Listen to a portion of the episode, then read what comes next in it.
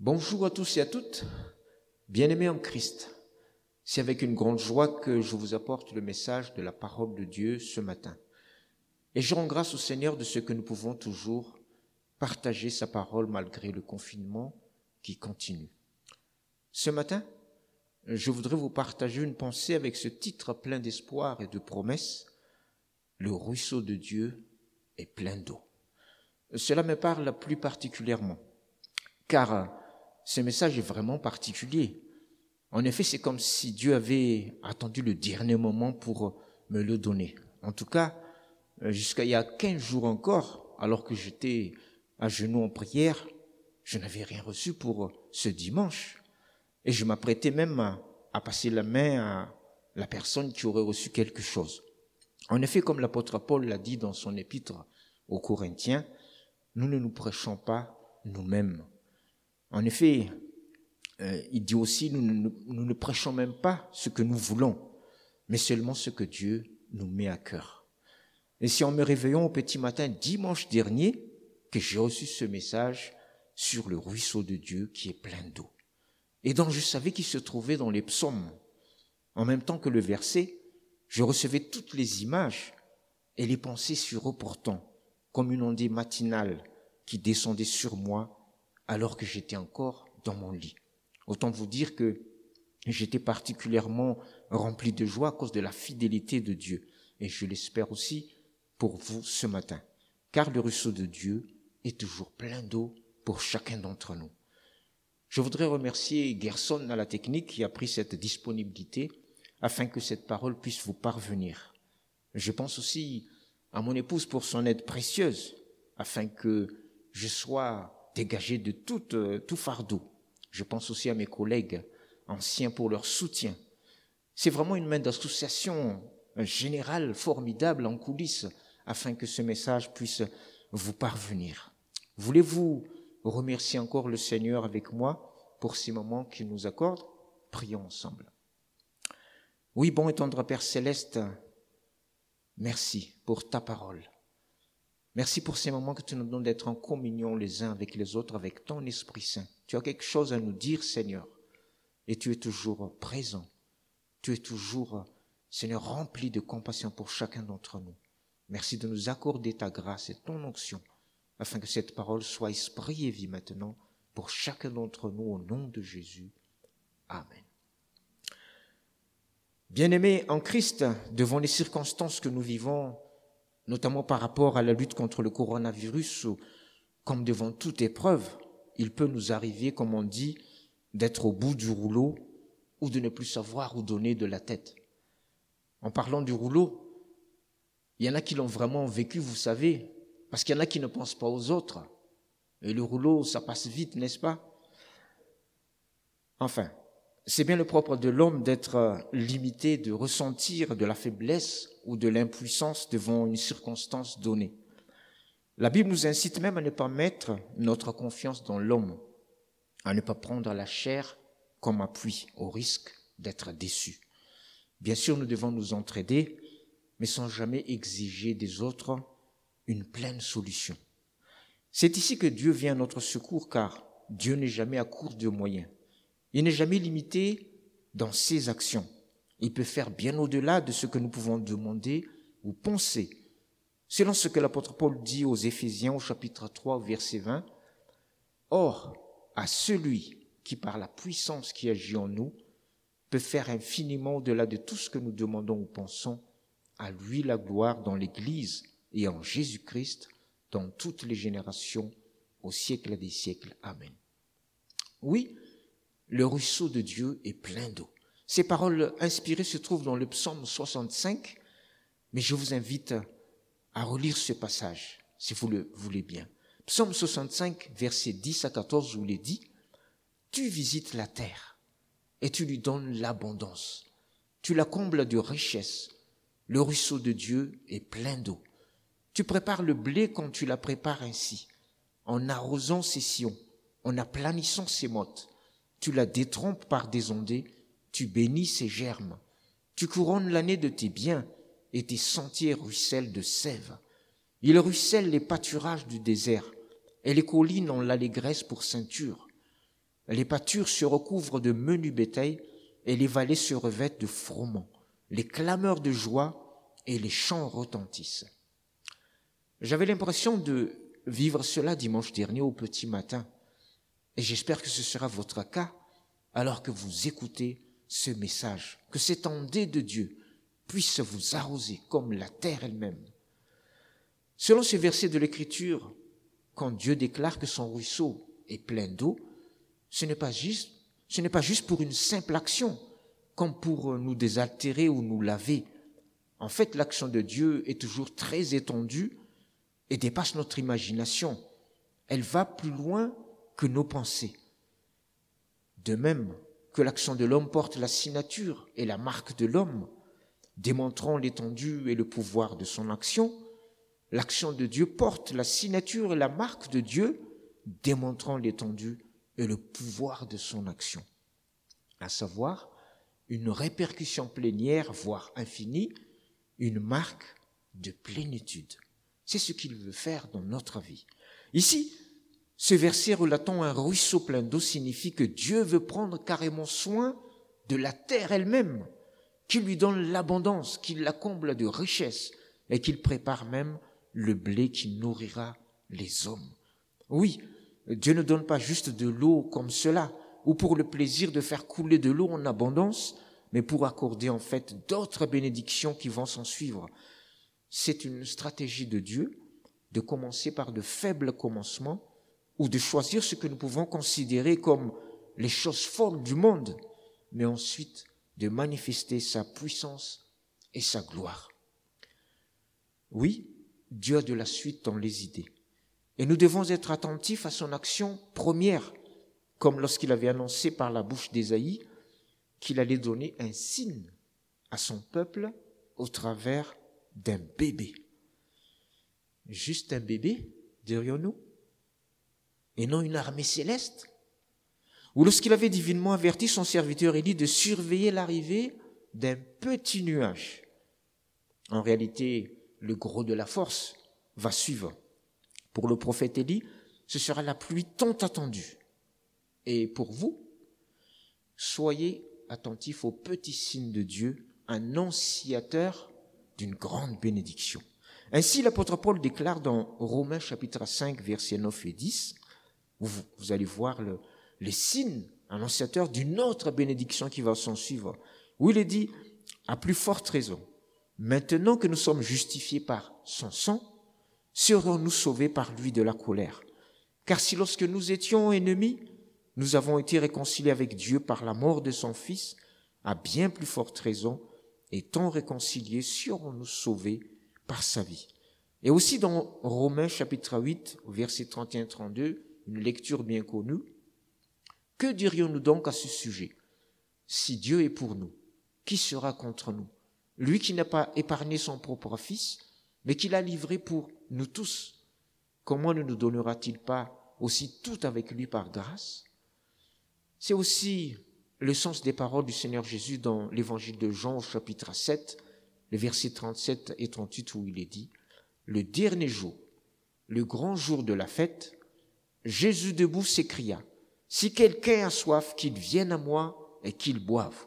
Celui qui croit en moi, des fleuves d'eau vive couleront de son sein, comme dit l'Écriture. Ici aussi, quand le Seigneur nous invite à croire, ce n'est pas juste pour faire joli ou parce que c'est bien de le faire, mais c'est pour nous entraîner dans une succession de bienfaits, toute une suite de bénédictions. Ainsi, si nous avons bien compris le message de Dieu, nous allons nous réjouir bien avant de voir se réaliser toutes ces promesses, car il est certain que Dieu ira jusqu'au bout de sa parole. Voici une petite anecdote pour illustrer cela. Il était une fois dans un royaume un jeune serviteur qui était envoyé par le roi donc pour une mission. Mais au lieu de suivre le chemin droit dans le sentier, il s'est engouffré dans les bois, comme l'histoire du petit chaperon rouge. Mais malheureusement pour lui, bon, il n'a pas rencontré de loup, mais il est tombé dans une fosse profonde dont il ne pouvait plus en sortir. Et pour lui, c'était la mort. Heureusement que des paysans qui sont passés par là ont entendu ces appels au secours. mais eux-mêmes ne pouvaient pas le sauver, bien entendu. Et de lui dire, ne bouge pas, nous allons avertir le palais, et le roi certainement fera quelque chose. Et donc ils sont allés voir euh, le roi en lui disant que l'un de ses serviteurs était en péril dans une fosse profonde. Et le roi, dans sa compassion, a donné l'ordre de tout mettre en œuvre pour le sortir de là. Et pendant que le roi donc prépare euh, tout ce qu'il faut pour le sortir de là, euh, hommes sont allés le voir en lui disant Prends courage, le roi a donné l'ordre de te sauver. En entendant ces paroles, évidemment, le serviteur qui connaissait le roi savait que cela va s'accomplir. Et il s'est déjà réjoui alors qu'il était encore au fond du trou. Et nous-mêmes, bien-aimés en Christ, s'il nous arrive de passer par l'épreuve, eh bien, même si nous sommes encore dans les difficultés, mais ayant reçu la promesse de Dieu, nous savons que ce n'est que une question de temps. Oui, c'est juste une question de temps une fois que Dieu donne sa parole. Une fois qu'il le déclare, nous savons que cela va se réaliser dans notre vie. Un ruisseau de bienfait donc premièrement, mais cette eau est aussi l'image de la parole de Dieu qui non seulement nous nourrit, nous fortifie, nous édifie, mais nous éclaire aussi selon le psaume 119, verset 105 bien connu, ta parole est une lampe à mes pieds, une lumière sur mon sentier. Ici, je voudrais m'adresser un peu aux enfants car ils peuvent aussi être perturbés par tout ce qui se passe autour d'eux. C'est pour vous les enfants. Dans certains cultes, il y en a qui accordent aux enfants les cinq premières minutes. Eh bien, j'aimerais leur donner une audience durant euh, cinq minutes dans ce message. Si vous avez votre Bible, les enfants, eh bien, je vous invite à un geste simple qui peut vous donner une assurance et une paix inébranlable dans tout ce qui se passe dans votre vie. C'est juste de tenir votre Bible, comme ceci, de déclarer avec foi, avec la simplicité qui, euh, qui est en vous, je crois en ta parole, Seigneur, et je crois que c'est ce que tu dis dans ta parole qui s'accomplira sur cette terre, dans ma vie, dans la vie de ma famille, dans mon pays. Voulez-vous répéter cela avec moi? Avec foi. Je crois en ta parole, Seigneur. Et je crois que c'est ce que tu dis dans ta parole qui s'accomplira sur cette terre, dans ma vie, dans la vie de ma famille et dans mon pays. Et vous pouvez dire Amen, car ce sont des paroles véridiques. Et tout le monde peut dire également Amen. Je voudrais encore dire aux enfants qu'un jour, le Seigneur s'est réjoui très fort en disant ces paroles que nous trouvons dans l'évangile de Luc au chapitre 10 et au verset 21. Et où il dit, en ce moment même, Jésus tressaillit de joie par le Saint-Esprit et dit, Je te loue Père, Seigneur du ciel et de la terre, de ce que tu as caché ces choses aux sages et aux intelligents et de ce que tu les as révélées aux enfants. Oui, Père, parce que tel a été ton bienveillant dessein. Je voudrais relire encore ces versets à l'intention des enfants. Entendez bien ces paroles, les enfants. En ce moment même, dit l'Écriture, Jésus tressaillit de joie par le Saint-Esprit et dit, Je te loue, Père, Seigneur du ciel et de la terre, de ce que tu as caché ces choses aux sages et aux intelligents, et de ce que tu les as révélées aux enfants. Oui, Père, parce que tel a été ton bienveillant dessein. Voilà ce qui fait la joie du Seigneur Jésus, de savoir que Dieu a pensé aux enfants. Oui, Dieu a décidé de choisir ce que le monde a tendance à mépriser. C'est ce qu'il a déjà fait en choisissant Israël pour être son peuple au lieu des grandes nations d'alors. Et le Seigneur Jésus s'est réjoui de cette grande vérité. La solution à un problème ne viendra pas forcément des grands, les enfants. Dieu peut vous parler aussi, et c'est peut-être au travers de vous que Dieu va bénir ceux qui vous entourent. Comme le petit Samuel, soyez juste attentifs à sa parole et dites-lui, parle Seigneur, ton enfant t'écoute. Pour tous maintenant, tous les versets de l'Écriture veulent nous remplir d'espérance et d'abondante joie si nous réalisons que lorsque Dieu commence une œuvre en notre faveur, il ne s'arrêtera pas en chemin, mais ira jusqu'au bout de son entreprise même s'il y a des obstacles à franchir en chemin, même si toutes les circonstances semblent prouver le contraire, à savoir que Dieu a voulu nous sauver et nous conduire dans sa sainte présence, selon ce qui est écrit dans l'épître de Paul aux Philippiens, au chapitre 1 verset 6. Paul dit, et il en était convaincu, je suis persuadé que celui qui a commencé en vous une œuvre bonne en poursuivra l'achèvement jusqu'au jour du Christ Jésus. Amen. Bien-aimé en Christ, si vous avez accepté le Seigneur comme votre Sauveur, si vous avez reçu la parole de sa grâce dans votre cœur, croyez qu'il a commencé une œuvre glorieuse dans votre vie qui se poursuivra jusque dans l'éternité, selon ce qui a été déjà annoncé par le prophète Ésaïe au chapitre 55, au verset 10 et 13. Écoutez plutôt, comme la pluie et la neige descendent des cieux et ne retournent pas sans avoir arrosé, fécondé la terre et fait germer les plantes, sans avoir donné de la semence au semeur et du pain à celui qui mange, ainsi en est-il de ma parole qui sort de ma bouche. Elle ne retourne pas à moi sans effet, sans avoir exécuté ma volonté et accompli avec succès C'est pourquoi je l'ai envoyé. J'aimerais terminer ce message avec une pensée maintenant pour ceux qui passent par l'épreuve ou la souffrance. Vous avez bien entendu le dernier verset. Les verbes sont au futur concernant ces temps dits messianiques, car Dieu connaît la durée et la mesure de nos épreuves. C'est une action en marche, mais qui va vers son accomplissement. C'est une parole sûre, au point que le Seigneur a pu déclarer avec certitude ces paroles que nous trouvons aussi dans Matthieu chapitre 5, les béatitudes de Jésus, que je vous dédie particulièrement. Heureux les pauvres en esprit, car le royaume des cieux est à eux. Heureux ceux qui pleurent, car ils seront consolés. Heureux ceux qui sont doux, car ils hériteront la terre. Heureux ceux qui ont faim et soif de justice, car ils seront rassasiés. Heureux les miséricordieux, car ils obtiendront miséricorde. Heureux ceux qui ont le cœur pur, car ils verront Dieu. Heureux ceux qui procurent la paix, car ils seront appelés fils de Dieu.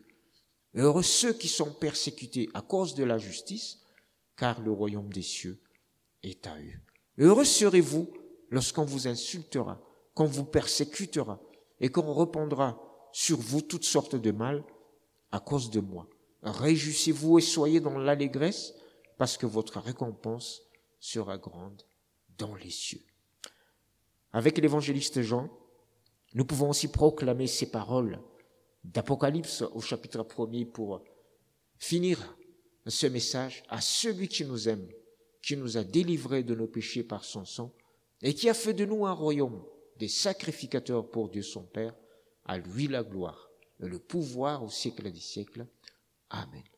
Que Dieu vous bénisse et vous garde, frères et sœurs, qui vous aide à garder le bon dépôt. Oui, le Seigneur Jésus revient bientôt. Retenez fermement l'espérance qui s'attache à son appel. Et vous serez gardés de la tentation, de la tribulation qui va venir sur le monde avant son retour. Amen.